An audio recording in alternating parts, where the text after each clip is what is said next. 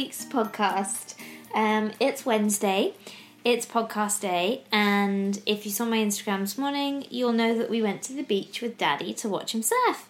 And it was all very lovely, but I am a little bit behind on recording this podcast. I meant to do it um, during the beginning of the week, but I just, I don't know, time, time has no kind of meaning anymore. It just disappears, just absolutely disappears. Time, and the minute I go to do something, she either starts to cry, or she needs a nappy change, or she needs feeding, or I'm running an errand or doing a job. It's just it's slightly insane um, how time just goes.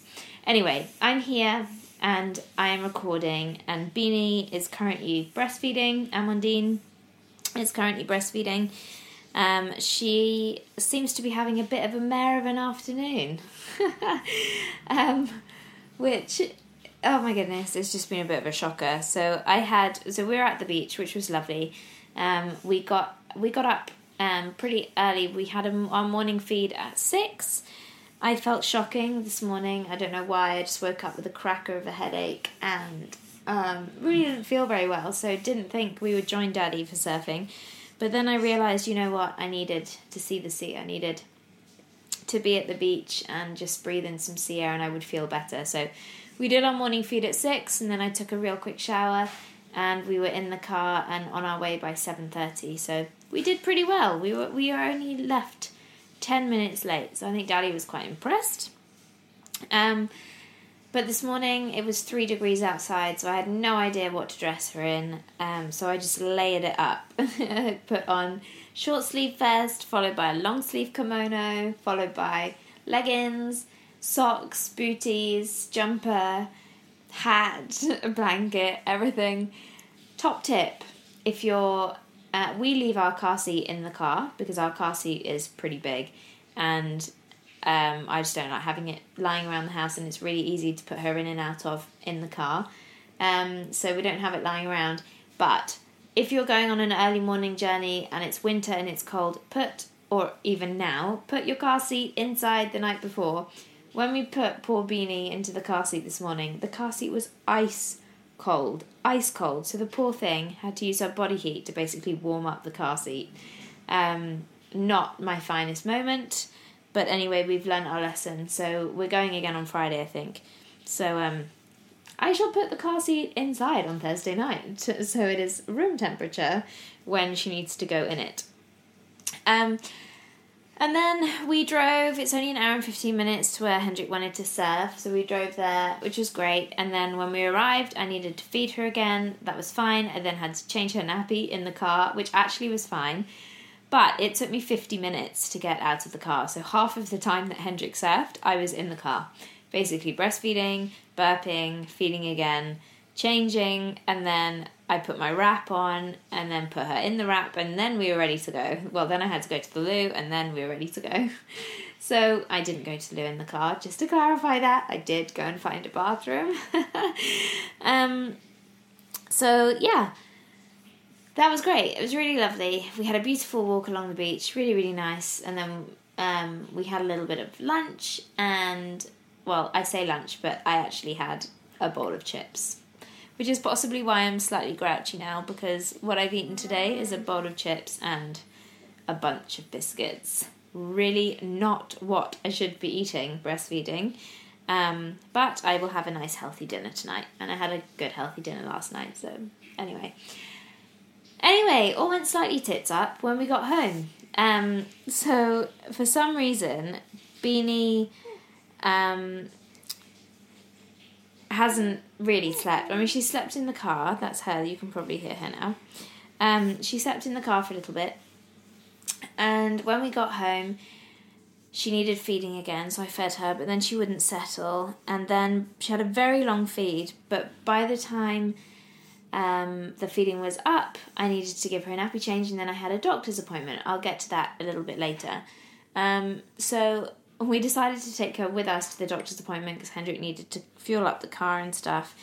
Went upstairs to change her nappy. She had done just a wee in her nappy, nothing too crazy. I was super lax with the nappy. Bad, bad, bad idea. Never be lax with your nappy changing, people, because it's literally going to hit you in the face. Literally. So I lifted up her bum, was just cleaning her bum, putting on some nappy cream, and oh my word, projectile shit just flies out of my child's rear end, all over my arm, all over my jumper, all across the rug, across the carpet. Now, this is the third time this has happened, but this is the most elaborate spray we have ever had. Um, and oh my word, it was shocking. Um, so, rug is saved. Hendrik did a great job at saving the rug, and he put it in the he well, he sprayed it with rug stuff and then put it into the wash, and it's now drying in the sun and hopefully just bleaching out the baby poo but we do have a slight issue with our carpet. So she seems, it must be the angle that the changing mat is at, but she sprays the same bit of carpet every time. We have cream slash white carpets in our house. Um, we didn't know what bedroom was going to be the nursery, so yeah, it's it's a carpeted room, and it is now splodgy with orange. I have literally just got off the phone to Service Master to try and help me find someone to come and attempt to clean our carpet because I've had a quote to have the room replaced. It's going to cost £600. So, seems a bit ridiculous to spend that money on something when it's probably going to happen again. Um, but you literally walk. We couldn't put a rug where she's sprayed because um, the door opens. So we, yeah, can't put anything there. Anyway, nightmare. So we eventually made it to my doctor's appointment. I don't know how we did it, but we were two minutes late, and that was it. And saw the doctor, and she lost her lost her mind in the doctor's surgery. I don't know what it was. I don't know whether it's the temperature. She's kind of gone from hot to cold to cool to warm to hot, and it was boiling in the doctor's surgery. So I don't know if that was was what the problem was. Um, but went into the doctor's and she just bawled her eyes out. She had a clean nappy, she'd just been fed. I have no idea what was wrong with her, and she was just inconsolable. The minute I got her back in the car, however, she was absolutely fine. Um, so I don't know what that was. I don't know what that was. I probably should have left her with Daddy in the hope that everything would be fine, and it probably would have been. And then we got back home, and she is she is clearly overtired. She's normally having her long nap. I don't know if anyone saw my Instagram yesterday, but she was she had a great afternoon nap, about a three hour afternoon nap in her big girl cot in the nursery yesterday, and she hasn't had that today. And I think maybe that is what the problem is. Um, maybe not. Anyway, she is currently now breastfeeding, and I'm hoping that this is going to settle her at least for a couple of hours so I can eat something, do a few jobs around the house, and then we can get ready for our bedtime routine. But it's definitely felt like a lovely but long day, and I am a bit overtired. Um, so, this week's podcast, that's my day. I could fill the whole flipping podcast about this one day today. Um, but this week's podcast is all about the first couple of weeks of having a baby and what it's been like and kind of fill you in on do's and don'ts. Not that I really have many do's and don'ts, but I have written a little list um, of things that I wanted to chat through today. Um, because I think it's really important to share this stuff. Because if you have just had a baby, and especially the emotional side, the feeling side of um, the first few weeks of pregnancy, I don't feel like I was told about this, and it was only when I was chatting with my friends who have just given birth, and you know, I said to them, "God, I'm feeling really emotional today," and they'd say something like, "Oh, it's day five. Day five is a shit day, or day seven is a shit day." So, um, emotions. Let's touch on that first. Day three, five, and seven after giving birth, I had wobbles and tears, and we actually went to IKEA on one of those days. I can't remember whether it was day five or day seven, I can't remember. But we went to IKEA to buy a mattress, and the actual trip in IKEA was fine. But on the way home, I pretty much bawled my eyes out the whole way and I have no idea why. No idea why. And then in the evening, I also went to bed crying. Couldn't tell you why. Yes, I was tired, but it wasn't necessarily the tiredness that was making me cry. So if you find that you are overly emotional or you're feeling wobbly or you're crying and you really are kind of laughing at yourself, not knowing why you're crying, or maybe something's getting to you, or maybe you're a bit grouchy with your other half. If it's day three, five, and seven, then it may it, it's normal. It's totally normal, and I think even if it's day four or day six, it's absolutely normal to feel really emotional and cry and not know why you're crying. So if you feel that way, totally don't stress about it. It's I I wouldn't even call it I wouldn't call it anything. I certainly wouldn't call it postnatal depression or anything like that. Not that I know, but I wouldn't because it's normal. It's normal. It's normal. And you're going to be knackered and you're going to be sleep deprived and it's going to be a massive transition. And it has been. I mean, she's three weeks, uh, she was three weeks yesterday. And I kind of realised that I've had, what, 21 days of probably the longest amount of time I've slept for is two hours straight. And then I've been woken, and then another maybe hour or two hours because she's been feeding about every hour and a half, two hours in the day, and then um, same at night, really. Occasionally, I've had a three hour um, section between feeds, but when you think she wakes at maybe I don't know, let's say two o'clock, she wakes at two o'clock and then she feeds again at five o'clock. Yes, that's three hours, but when she wakes at two o'clock, you have to feed her and change her, and that normally takes me about an hour to feed and change and burp and all the rest of it and put her back and settle her back down again. So then I only have two hours sleep. Anyway, so you will be tired. You absolutely will be tired. The other thing I wanted to mention about was bleeding because it's uncomfortable. And sorry, guys, if you're listening and it's too much information, maybe just skip forward a little bit. But the lochia, um, I think that's how you pronounce it. So that's actually one of the reasons why I went to the doctor. Well, that is the reason I went to the doctors today because mine has come back from going and pretty much going completely. It's now come back with um, a vengeance. And I don't really know why. They don't really know why. I don't have any pain with it. I don't have any discomfort with it. There's no smell with it. That sounds really gross, doesn't it? But there isn't. Um, I'm kind of passing really, really teeny tiny little clots, but for some reason it's come back. So she took a swab, and to be honest, it made me feel a lot better just going to see the doctor and for her to say everything looks really normal down there, and you know, don't stress about it. We're going to send off the swab. If it comes back with anything, we'll cross that bridge when we come to it. Um, I know that if there's some placenta left in there, sometimes it can cause this, but uh, when my placenta was delivered, it was intact apparently. Um, so yeah, hopefully it's all fine and it's just my body having a bit of a wobble. I do know that if you breastfeed, apparently when you kind of do bigger feeds, that will increase the bleeding. Um, I did, so in the first couple of weeks, my bleeding wasn't too bad. So when I, um, and it's not too bad now, it's just kind of like a normal period, really.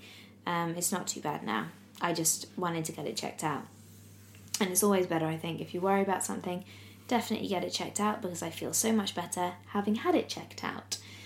Um, so at the beginning, I did have quite a lot of bleeding, um, but it was never unmanageable. It was never. Um, I I used my Tena massive like Tena pants, the the pads pants all in one things, and they were brilliant for the night time. So if you're pregnant and you're going to go through this, absolutely get those because you wear them. You don't have to worry about leaking. You don't have to worry about anything. You're going to get up and change them anyway because when well I did every time I fed or every time she woke up I would then go to the loo go for a wee and change my pants um, my Tena pants so I went through those quite quickly but um, they were great and then I also had um, specific maternity pads which were cotton and I wore breathable knickers, like those hospital knickers, which are basically mesh. I actually bought some of those from JoJo Maman Bébé. I think they're on my, I think they're in one of my YouTube videos. I think I show you them. Um, but if anyone has any questions, I can find the actual name. So just drop me an Instagram message and I will find them for you. Um, so I wore those just to make sure that everything was really breathable down there and promoted healing. I also used uh, my Spritz for Bits spray from my expert midwife. Absolutely brilliant, really great. I was very lucky, in fact, that um, going for a wee never was a problem for me. It never stung. It was never an issue painful or anything like that. It was it was absolutely fine. So I've been very lucky in that instance that I haven't had an issue there. Other end though, um, I I was ridiculously constipated and it was causing me a lot of pelvic pain and I think that was one of the reasons. If you listen to my last podcast um, about pain in my pelvis, I think one of the reasons was because I was just quite blocked up. Um, and because I didn't have kind of the whole emptying your bowels before going into labour, I vomited instead. I think that possibly didn't help things. Um, and then not wanting to go to the loo because it, you know, about the whole worrying that you're going to bust your stitches and all this kind of stuff and that it's going to really hurt and you can't kind of push and strain and all that kind of mental, um, nervous energy around going to the loo didn't really help. Um, but a couple of weeks or last last week, maybe mid mid week before last, I got some uh, what's it called Fybogel sachets, which are um, I think it's not psyllium husk, it's something else natural in a kind of orangey drink type thing that I was that I've taken that my midwife recommended and that has helped. I'm still quite constipated, but it has at least helped me go pretty much every day, which is great. Is great. Anyway, I stray from bleeding to constipation. um, I'm sorry about that. But uh, what else do I want to say on the bleeding? Yeah, so for the first kind of maybe two, three days, maybe three, four days, it was heavy. I would highly recommend buying some of those sanitary paper bag things because it, sometimes it's not good enough to just wrap it in loo paper. So I had some of those sanitary bag things, so I just put my pad in there and then put it in the bin, and it was fine. Um, so I would recommend getting those. And then by kind of by the end of week one, it really started to tail off, and then by the end of week two, it had virtually gone, and then um, the last couple of days it's come back, so that's why I went to the doctor. So there you go. That's the kind of bleeding um, stuff that I wanted to chat about. And I know I'm going to go back to the whole constipation thing and pelvis pain. I mentioned in my last podcast about having pain in my coccyx and pain in my pelvis. That has now dramatically reduced, which is brilliant because um, I now feel like I can walk without having my insides fall out because that's what it felt like. I've been fairly slack on my pelvic floor uh, exercises. However, I feel like my pelvic floor is just as strong as it was before I gave birth. I can still do a full 10 second hold, no problem. Um, I didn't realise that once you've given birth, you were literally meant to do pelvic floor pretty much straight away once you get feeling back there. I did I was told that by my midwife on the second day, so I was able to kind of crack on. But I have not been doing it like four or five times a day. I've probably been doing it once a day. Um, excuse me. But yeah, I feel like it's okay. Um, also, I would recommend if you've had stitches or even if you just even if you haven't had anything, take a look down there. Like I had a look down there, and because in your mind, I don't know, in your mind well, in my mind, I kind of felt like there was some form of train wreck happening down there, but it wasn't because you're so sore and so bruised. It wasn't like that at all. It just it looked completely normal. I know that won't be the same for everybody, but I found it way less scary to have a look and see that actually everything looks pretty normal than to imagine that there was that it was just horrendous down there. So maybe take a little look. So yeah, my pelvis pain was possibly because I was constipated, um, and when I do go to the loo, it definitely goes away. And when I haven't been, it kind of starts to niggle a little bit again. But compared to what it was in the first week, it's absolutely back to where, kind of back to normal now. Um, my doctor and midwife both suggested maybe going to see an osteo and just checking that everything has kind of gone back to normal. And also, my friend um, mentioned a couple of friends actually mentioned acupuncture. So I think if I, I think after my six week check, or maybe maybe in the next couple of weeks, I might just go and um, see my friend Rosie and maybe have a little bit of a session. I had a ma- massage last week, which was amazing, um, and made me feel a lot better but I think my body is just I want to give my time before going to alternative therapies I want to give my body time to reset and I do have to keep reminding myself that um, I am only three weeks post partum post um, pregnancy post I don't know what it's called post birth I am only three weeks post birth so I need to give my body time to just reset and come back to me. One interesting thing that the doctor did um, find today was that my uterus has completely gone back down to its normal size, which is great, which is really, really good. What else do I want to talk about? Um, hormones are amazing. So, everyone keeps asking me how I'm doing, and I actually mentioned this to my husband in the car today. Um, and I'm doing great. And I said to him, I was like, I keep telling everybody the same thing. I'm doing great, but a little bit more sleep would be nice because there's there's nothing else that I can say really other than we're doing great because we are doing great. We're both healthy. We're both feeding, eating, sleeping, drinking. It's it's all good. It's all good. But yes, a little bit more sleep would be nice. However, as a woman, I don't know what it is, but the hormones just get you through. For the first week, I was wired. I literally felt wired. I couldn't nap. I'm not a napper. I still can't really nap in the day.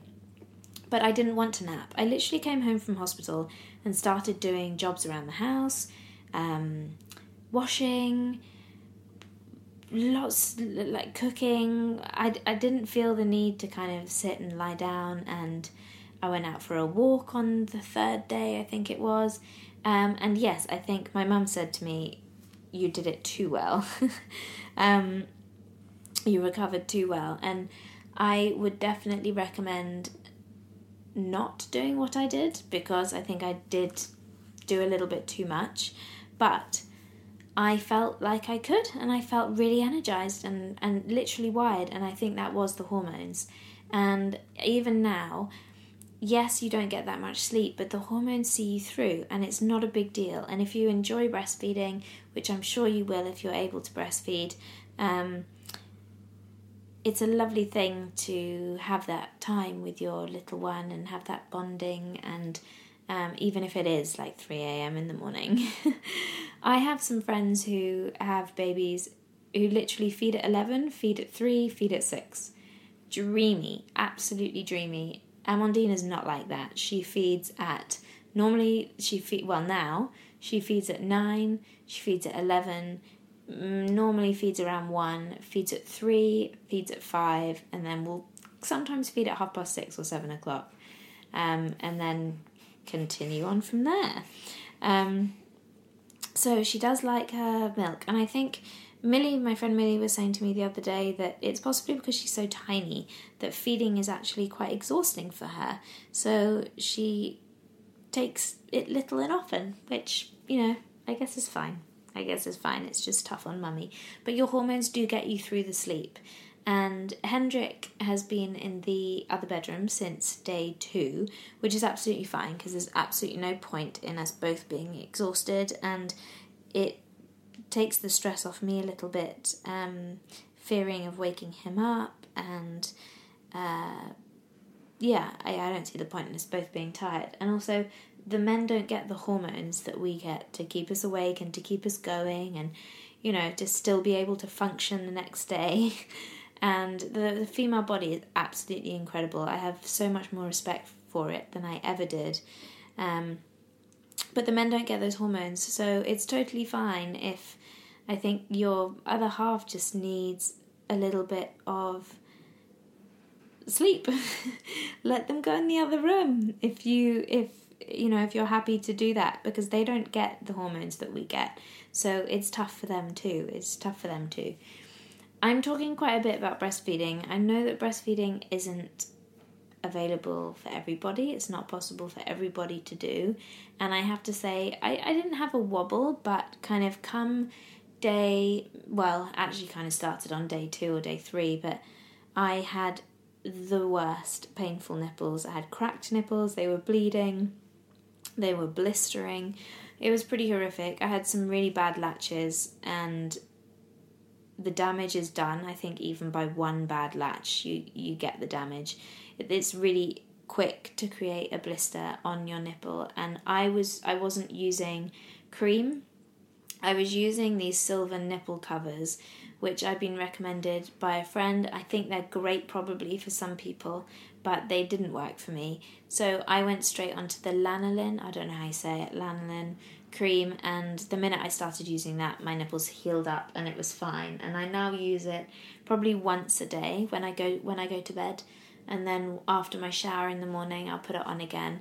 But I'm trying to kind of slowly wean myself off it so I so my nipples aren't dependent on using that um, lanolin cream. Um, also, it's really gross. It's like really oily and you can't get it off your hands. It doesn't wash off. It's basically like putting um, grease on your body. It's not very nice, but it works a treat, and I would highly recommend, highly, highly recommend if you have sensitive nipples, which I do. Um, use it from day one. Just use it. It's natural. It's definitely not vegan, but it is natural, and just use it. I would use it. Um, and it does. It's painful. It is so painful if you have blistering and bleeding nipples. My nipples are still sore now, but that's because I'm not using. I'm really trying to get myself off the lanolin, but they are not. Um, they're not blistering and they're not bleeding, even if we have a bit of a dodgy latch. I don't really like taking her on and off if it's a bad latch. I know I should, definitely should, but I don't like doing it because she's quite fussy. And if you take away the nipple, she doesn't necessarily want it back. So if I'm trying to feed her and I'm trying to get her to rest and relax, then I might be naughty and leave her on, but then I will absolutely pay the price afterwards. So, yeah, try and use the lanolin. What else am I using? I'm using my expert midwife no harm nipple balm, which is brilliant and way less greasy. Also has lan- lanolin. I'm definitely saying this wrong, but you know what I mean. Um, also has that in it, but I think it has some vitamin E. So I'm probably going to use that a little as well. Um, I'm just finishing off my tube of the other one, and I'm still using my um, what's it called? Oh God, is the stretch mark one from my expert midwife. I've forgotten the name, but I'm also using that on my tummy. Your my skin felt really funny after giving birth as it was kind of shrinking back down and my tummy was shrinking. It felt really tender to the touch. So I've been using that to give my stomach a bit of love. I am am so so lucky. I have not got any stretch marks on my stomach. I don't know if that's because I was moisturizing, moisturizing, moisturizing, moisturizing. I do really believe that it's pretty hereditary. If your mum doesn't get them, you're probably not. If she did, you probably will. My mum hasn't got any. Um, I did get a few more, but I had them before. A few more on my bum um, and my hips, and I don't think I got any more on my inner thighs. Um, but to be honest, I haven't actually stood in the mirror and um, looked either because it is what it is, and my body's been through an amazing thing, and we built this unbelievable human being and brought her into the world. And if I need some stretch marks, and if I have some, then great, then I really don't care one little bit. And that's what the body has to do, and that's what it did. So embrace it, enjoy it. What else do I want to talk about? Um, useful things. Okay. Useful things. So, what has been really useful? The SnüzPod has been brilliant. She didn't want to settle for the first couple of nights. Um, actually, no, I lie. The first night she settled in the SnüzPod, and then the second night, third night, fourth night, nightmare. So by the fifth night, I actually put her in the bed with me because I just needed some sleep. I just needed sleep. Hendrik wasn't in the bed, our bed's massive. I knew it would be okay. Um, and she slept. And so I did that for the second night as well. And now she's sleeping in the SnüzPod. And she has been for probably a week and she loves it. I think the mistake I made, so don't make this mistake. She was um what happened? Did she wee on her sheet or she was sick on her sheet? I can't remember. But the first two times, or the maybe the second, third night when it really started to go wrong, I washed her sheet and I washed it twice, put on a fresh sheet because I just, in my mind, I was like, oh no, she can't have a dirty sheet, she can't have a dirty sheet. So I washed it. Big mistake because every time I washed it, obviously her smell went away, so it was like starting afresh then I really started to notice the difference when I just left the sheet on. If it had a little bit of sick on it or a bit of milk um, coming up, then I just left it. So let the smell be there on the sheet maybe for a few nights and if it's dirty it's dirty not a big deal it might have made the difference it might not have but i feel like it did make all the difference because once i didn't change the sheet it was absolutely fine absolutely fine um what else has been brilliant? Um, a bin, a nappy bin. so in I didn't have a bin in the nursery, and then during the last week before I gave before I gave birth, I bought a bin, and thank God I did because there's the bin right next to the changing unit, so you can grab the nappy before putting the other nappy on and shove it straight into the bin. Laundry bag for the dirty laundry um, I also have a couple of baskets in all our bathrooms. So we've got three bathrooms in our house, and I actually do use all of them. um, so I have little baskets, and I put in there um, pads and also the sanitary bags. Um, so every time I go to the loo, there's everything that I need in every bathroom. So there's just like a, a kind of bathroom which guests use as well that's downstairs i have like a little zip up old makeup bag which i've put pads and sanitary bags in. Um, so that's really good. So just make sure you have what you need around the house. So if you're pregnant now and you're thinking okay, well, I've got a downstairs loo and an upstairs loo. Just make sure you've got the bits that you need because you don't want to have to go upstairs to the loo every time because you need to change your pad.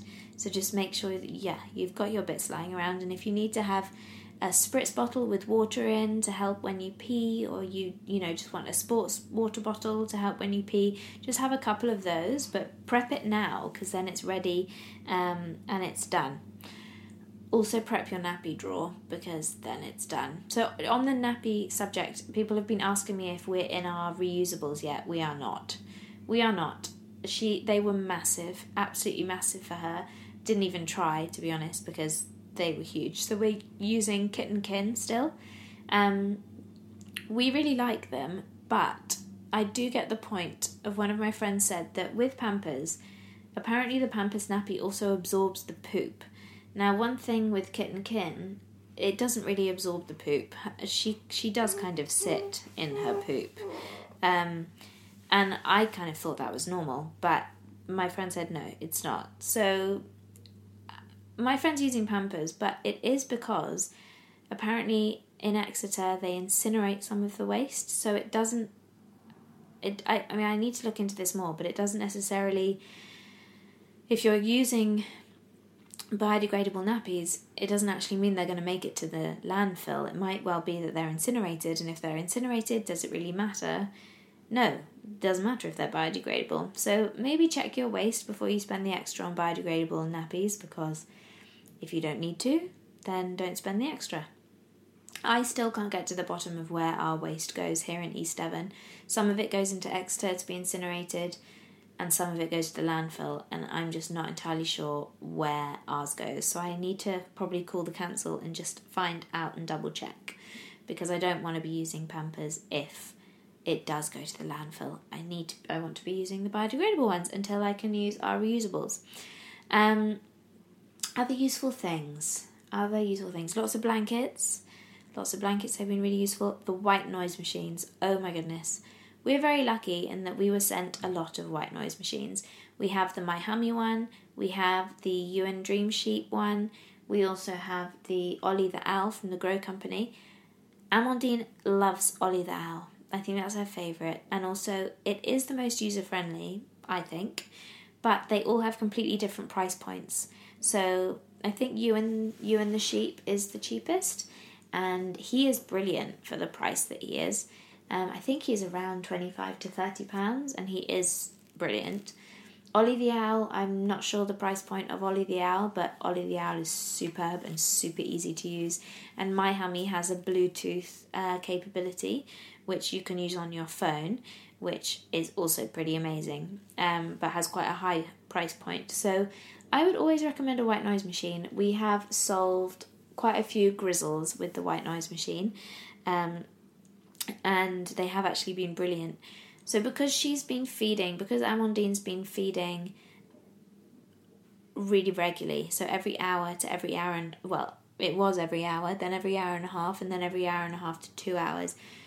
It's tough on her little tummy, so she has been experiencing quite a lot of discomfort in her tummy. And I don't understand why, but putting on the white noise machine when she's having one of these um, episodes and discomfort moments stops it and she goes straight to sleep. So it's, I don't know if it's the distraction, I really don't know what it is, but it's amazing to see and I would highly recommend it. Highly, highly.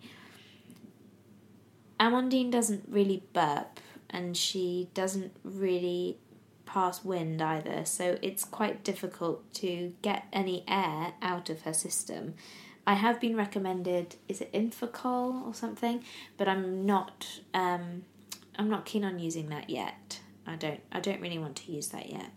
Um, a bit like when the doctor on the phone said to me earlier today, we might give you antibiotics just in case you do have an infection. I was like, you've got to be kidding me. That's not happening. But I didn't need them anyway, yet. So fingers crossed, I won't need them. Um, other useful things, lots of baby grows. Oh my goodness, lots of baby grows. We actually bought a few more which I don't think we've used. We had one night where we just went through so many baby grows. She just peed all over them. And it was probably our fault because we just didn't have the whole nappy change. And, and I don't. I don't have the whole nappy changing thing down yet, as my carpet can tell you. Um, because you remove her nappy and she will literally pee about two minutes later but sometimes she will, sometimes she won't. So she'll catch you off guard, and then the pee will dribble up her back along the changing mat into her clothes. Then you have to change the whole lot. And Amandine hates having her nappy changed, absolutely hates it. So, not ideal. Um, so, yeah, we went through a lot of uh, baby grows one night, so we bought some more. But I would say lots of baby grows, um, lots of little vests, although you don't need lots, maybe like five.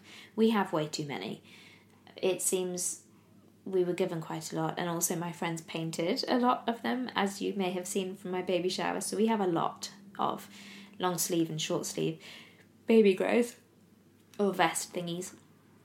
Leggings have been great, and also little booties, and we actually tuck her leggings or her little trousers into her booties to keep the booties on, otherwise they fall off.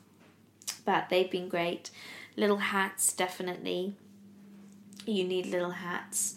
Um, the first night we had her at home, I kind of freaked out about um, what to put her in to sleep in. We had a Gro Snug, but for some reason, I just it was really tight around her neck. I'm I'm sure that's how it's meant to be. Sure, that's how it's meant to be. But I just didn't. It, it's it's also a cold one. It's a two two and a half tog, I think, cold one um, and I just felt like she was going to be way, way too hot. So we've actually been probably underdressing her, but she seems really happy. We put her in a, just a baby grow for the first few nights, and then as it's got colder, she's been in a short sleeve vest and a baby grow, and then two blankets. I never thought I would have blankets in the cot, but it has been fine, and she doesn't wriggle. She barely moves. The minute she does start to wriggle, I'll start to move her into um, the bags. But at the moment, blankets work fine, and they're cellular blankets. Um, the one closest to her, anyway, is a cellular blanket. Um, and then I might put another blanket over the top, but that's what we've been doing for nighttime. Um, other useful things lots of cotton wool. Uh, what else? Uh, loads of nappies, just stock up, stock up, stock up. I have flannels nearby because when I have, when she's done a really messy poo and I've used lots of cotton wool and water, I want to make sure she's nice and dry before I put the next nappy on. We also have uh, Neal's Yard uh, baby balm, which we've been using um, for nappy rash. She's had like a teeny tiny bit of soreness on her bum. Um, but I actually think that's because we haven't given her much free bum time, and I need to give her more free bum time because, yeah, I, I don't do it once a day, and I know you should do it more than once a day. It's I think it's just the practicality of it because we have carpet because she does these projectile poops it's not as easy as just whacking her on the changing table and just leaving her bum free because if she projectile poops, it goes everywhere. So to give her nappy time, I have to take her downstairs to the tiled floor, pad it, put a rug down, put a towel down. I've bought maternity sheets um, to absorb any wee and poo, and it's it becomes a bit of a thing um, and for some reason I don't ever seem f- time to find time in the day to do it. And also, she hates being without her nappy on. She hates being open to the world. So, not ideal. Not ideal.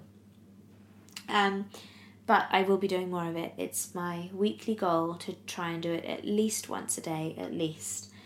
I mean, today she had quite a bit of it because I spent such a long time cleaning up her poop before I could even attempt to put a new nappy on her. Um, I have a changing basket that's pretty impractical.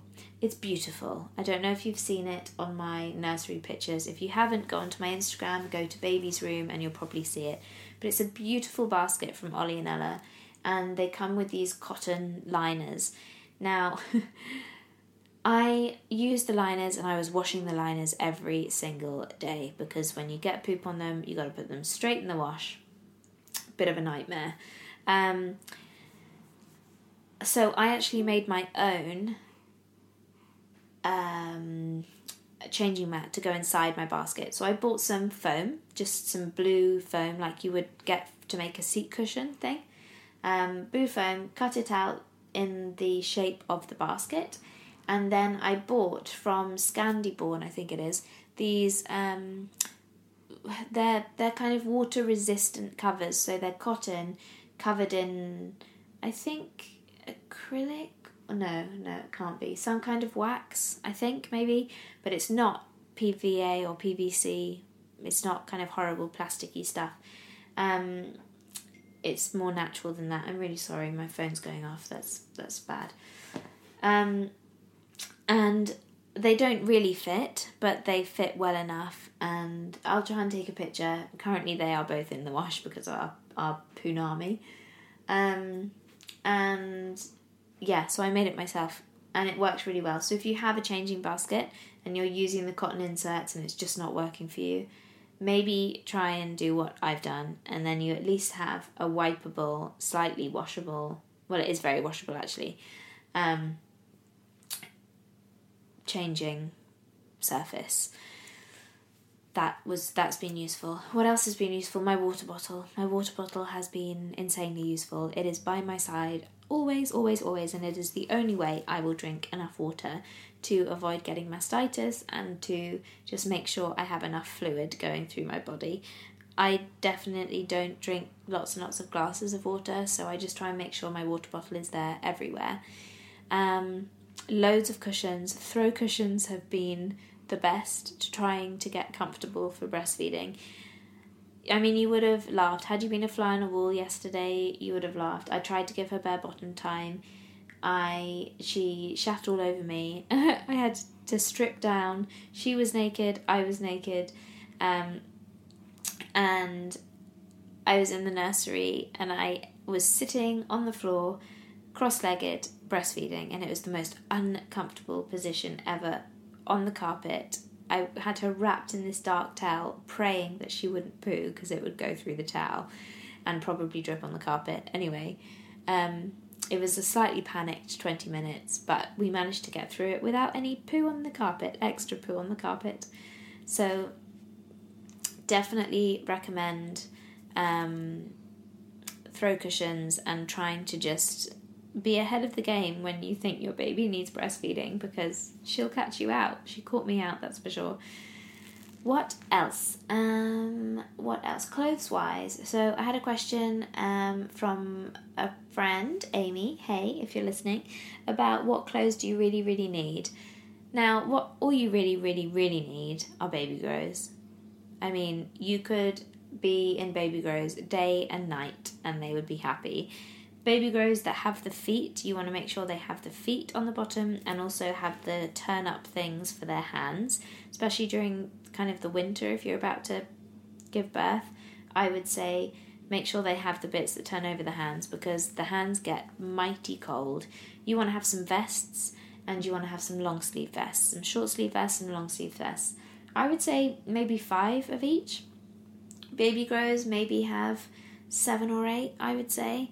Um, and so we have probably four newborn size baby grows, and then we probably have four or five zero to three month baby grows. Um, she's not quite out of the newborn ones yet, but it won't be long, purely because they fit her in the body perfectly. But the arms, when I turn over the ends to, to go over the hands, um, she can't kind of stretch out her arms fully anymore um, inside the fabric. What else do you really need? And that's it really with clothes, I'd say. And then blankets to sleep in. Um, we have loads of outfits, of course we do, because I spent lots of money on buying clothes that I really didn't need. But she looks really cute in them. I bought pretty much all of them in zero to three months, so they have swamped her quite a bit. Um, but I also figured that when we, if we are lucky enough to have baby number two, then um, most of the newborn stuff I bought was kind of stripy or any of the pink stuff is stuff that can go under things. So everything will be used again. My favorite brand for baby clothes is Mori. It's expensive, but it is the softest stuff that I have ever found. Hello. My husband just walked in. Um, he's now pulling a face. Anyway, um, so yeah, I think other than that, you probably don't need anything. Maybe some booties, maybe some. Let's ask Hendrik, what is the most useful thing that we have had for the baby that you would say people definitely need? Your boobs. My bo- my boobs. There you go. there you go, boobs. Um, I think that's it really. Uh, oh, a changing bag and a smaller changing bag. So within my changing bag, I have a really teeny tiny, like little pouch. And in that pouch, I have two nappies, I have a few pads for me, I have a spare baby grow, I have cotton wool, I have a bag for the nappy. Um, is that it? A muslin. And I basically, that's in my nappy bag, so I can just grab that if I'm breastfeeding and I need some muslin, I know where it is. If I need to change her real quick, I need to run to the bathroom somewhere, I can grab that. When we were in the car today and I had to change her um, when we were at the beach, I just had to grab that. I didn't have to grab every single element that I needed um, out of my nappy bag. So I would recommend that. That's been super, super helpful for me. Um, okay, what else? What else? Sleeping arrangements, I think I covered that off. Bedtime, we're not doing any routine right now. I am slightly. I'm not implementing a routine. I'm just trying to see what she wants and see if there's a pattern, and there is a pattern. Right now, she is completely sparko on me, and this is very normal for this time of day.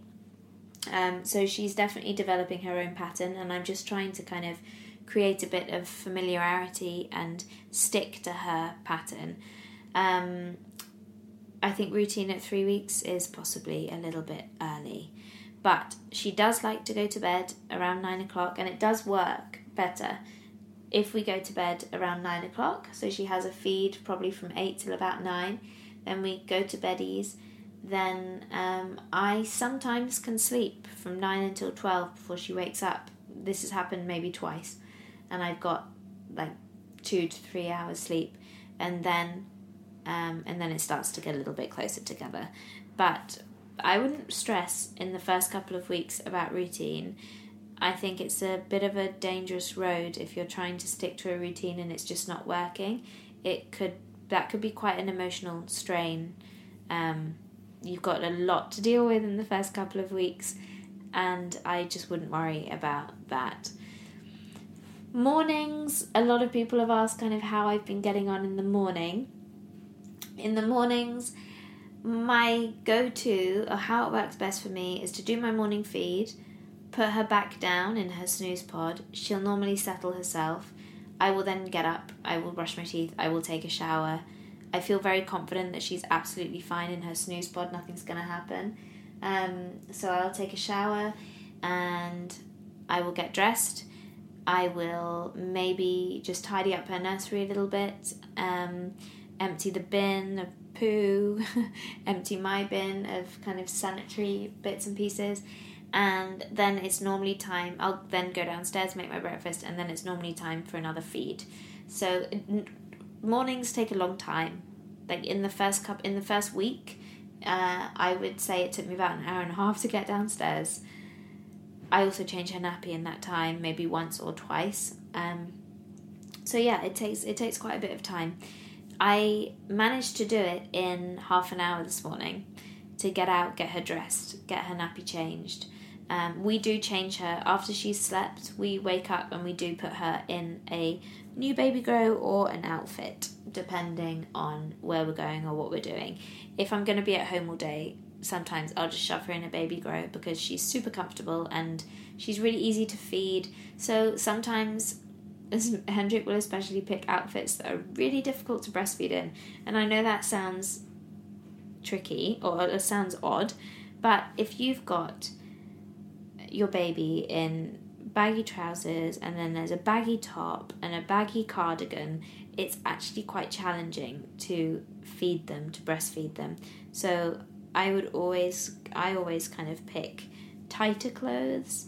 Um, and then when I'm breastfeeding, I'll take off her cardigan, and if it's cold, I'll wrap her in a blanket instead because that's easier to breastfeed in.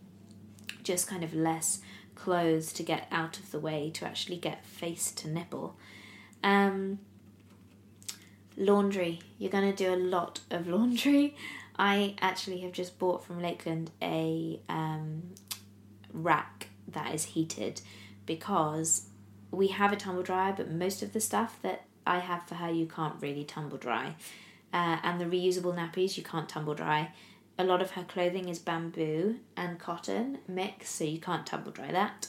And I want the clothes to last for a long time because they're expensive. So um, I am not going to be putting them in the tumble dryer. We don't actually have a separate tumble dryer. We have a washer dryer thing, so the drying function isn't actually that great. And with us going into winter, I just thought I'm going to get it. And then we won't have laundry because even now when it's raining outside we have laundry around for like three days before it's dry which is not ideal. Um, in the first couple of weeks i actually went out a lot. Uh, we it was quite tough to start with because we got home from the hospital and then every single day for about a week we had daily hospital visits to check for her jaundice. And that was exhausting exhausting. Um, we didn't kind of have that time to just be at home. So I would always recommend that if you have the ability to ask them to come to you, then do. In hindsight, I didn't realize that was an option. Um, but I probably could have put my well, I didn't really need to put my foot down. It was fine at the time. I enjoyed going in, and actually, it's quite reassuring. I was able to check little bits with me, and they checked my kind of my one stitch a few times. And with my pelvis pain, it was quite nice to be able for them to just check that everything was okay. Um, and with my breastfeeding and my cracked nipples. They were checking my latch for me and all this kind of stuff. So it was actually quite reassuring to go back to the hospital every day and to have that support to know that the baby was okay and all that kind of stuff. Um, but it was exhausting having to get out of the house, get dressed, get showered. But it took away the fear of doing that because I was then driving baby by myself. I went to Darts Farm, which is a local farm cafe place um, near to us, to see my mum kind of on like day seven or day six, I think. And um, it was fine. It was fine. And I wasn't nervous to drive with her by myself. I wasn't nervous to go out by myself. Uh, we did our first going into town by ourselves uh, yesterday, uh, day before yesterday, and that was quite intense because I couldn't find any parking, no mum and baby parking, and actually no normal parking. So it was a bit a bit interesting, and because everything takes so much longer, couldn't just park where I normally park. Um, so yeah, I need to plan a little bit further ahead. I actually went to Tesco's as well yesterday. Couldn't get any mum and baby parking, so ended up parking miles away. I also think by like day six, I was in Waitrose doing a Waitrose shop with her attached to me. Easiest way to do a supermarket shop is to just wear your baby. Don't do anything else. just wear your baby if you can, if you have the ability to. Um, and I mean, that's pretty much it. Get some good series on Netflix, which is what I have done. I've actually finished them all, so I need to find some um, new series. I've been watching Ozark and we've been watching The Bates Motel, uh, Suits, obviously. Suits, obviously. Um, and what else? What else have I been watching? I can't remember, just some good movies. I don't watch TV or watch Netflix at night when I'm feeding her because of the blue light, and I try not to be on my phone. Although occasionally I have caught up with my NCT girls and my uh, postnatal and my prenatal yoga girls um, at like 3 a.m. in the morning. We have a nice little chat, um, which is quite fun sometimes. But yeah, I try not to be on my phone too much to make sure that she doesn't wake up or she doesn't um, be affected by the blue light. So I have been talking for almost an hour, and I can't believe I've been talking for almost an hour. I really hope I have shared some in some useful information for you. Um, there was another couple of questions actually. You know what? I'm just going to just grab my Instagram. Uh, no, I took a photo. I took a photo. I'm just going to grab that and just make sure that I have answered um, this lovely lady's question. Uh, where is the photo? Here's the photo. What does she say? What books did you read, if any, to prepare for the birth of your baby? I read What to Expect When You're Expecting, um, but I never finished it. I never actually got to the birth bit. I, at the very beginning, when it was all very exciting being pregnant, I read every chapter, um, but I actually never really got to the end, and I haven't opened it since. So I read that. I also read. Uh, damn it, what is it? What is it? I'm going to take a photo of both of the books. I'll put a photo on my Instagram of both of the books that I read. Um, I also followed the Baby Center app and What to Expect When You're Expecting app on my phone. Um, hello, little girl. Got a little waking up baby. How did you cope with the pain? Um, aromatherapy. Um, and breathing exercises. So I was very lucky in that I had my yoga breathing. I also did hypnobirthing, um, where you learn about up breathing and down breathing, which was very helpful. I had gas and air, but that was it. So the breathing techniques were really, really helpful. So definitely have a look at those. How did you cope with the feelings of fear? I actually didn't have any fear before birth. Um, I was excited about it. I was very, very lucky. I was just extremely excited about giving birth. When my waters broke, I was slight had a slight wobble that oh my goodness, this is happening. This is all very real. Um, but it didn't last very long, and it was fine. It was fine. Um, how did you calm yourself down? How did I calm myself down? Breathing just breathing and knowing that it's going to be okay and knowing that actually one thing that I did take from one of the things I did take from my hypnobirthing was just knowing that every contraction got me closer to giving birth and there was only one thing that was going to happen after I'd gone into labor and that was baby was coming out. One way or another baby was coming out. There was no way I could avoid it. It was going to happen and it was going to happen that night. So it was just the realization and accepting it. No point in fighting it because it's going to happen. Um, hopefully that's useful. I know I'm quite black and white about this stuff um, but I very much felt like it is what it is, it's going to happen, and I needed to deal with it in my own way. And everyone does have their own way. I wouldn't ever worry about, oh, I, I should be doing this, I shouldn't be, I should be doing that, shouldn't be doing that. You will have your own way of getting through it and do what works for you. If it works for you to what net, watch Netflix, do it. If it works for you to breathe in a certain way, do it. Don't feel like you have to do what you've learned. If it works, great. If it's helpful, great. But if not, drop it. Do something else that works for you. Um, I think that's it. And I've answered the clothing question, um, and I've answered the other questions as well. So, yay! I think I've done well. Have I done well, Amandine, answering the questions? Hopefully, that's given you a bit of an overview of um, what the first few weeks have been like. I will come back to you with another update next weekend, uh, next next week even. Um, not too sure on how the podcasts are going to kind of pan out. I've got a couple of really exciting guests lined up, which is awesome. I am just finding a way of interviewing them and having them on the podcast, not interviewing them because I don't interview anybody, but having them on the podcast at a time when Amandine isn't going to lose her shizzle like she did in the doctor's surgery this morning. So, or this afternoon. Anyway, she is now waking up and she's pulling all of the wonderful faces and having a big old stretch. So I am going to hopefully go and put her down for a little bit longer and I will catch up with you guys next week. If you have any questions in the meantime, please go to my Instagram, just message me. Emma Jaulin is my Instagram, J A U L I N is how you spell my last name. Connect with me, I will try and answer all of your questions as much as I can. Um, I apologise if it takes me a little while to get to you. And if anyone has any, you know, bright ideas for me, that would be great. Alright, I will catch you next week.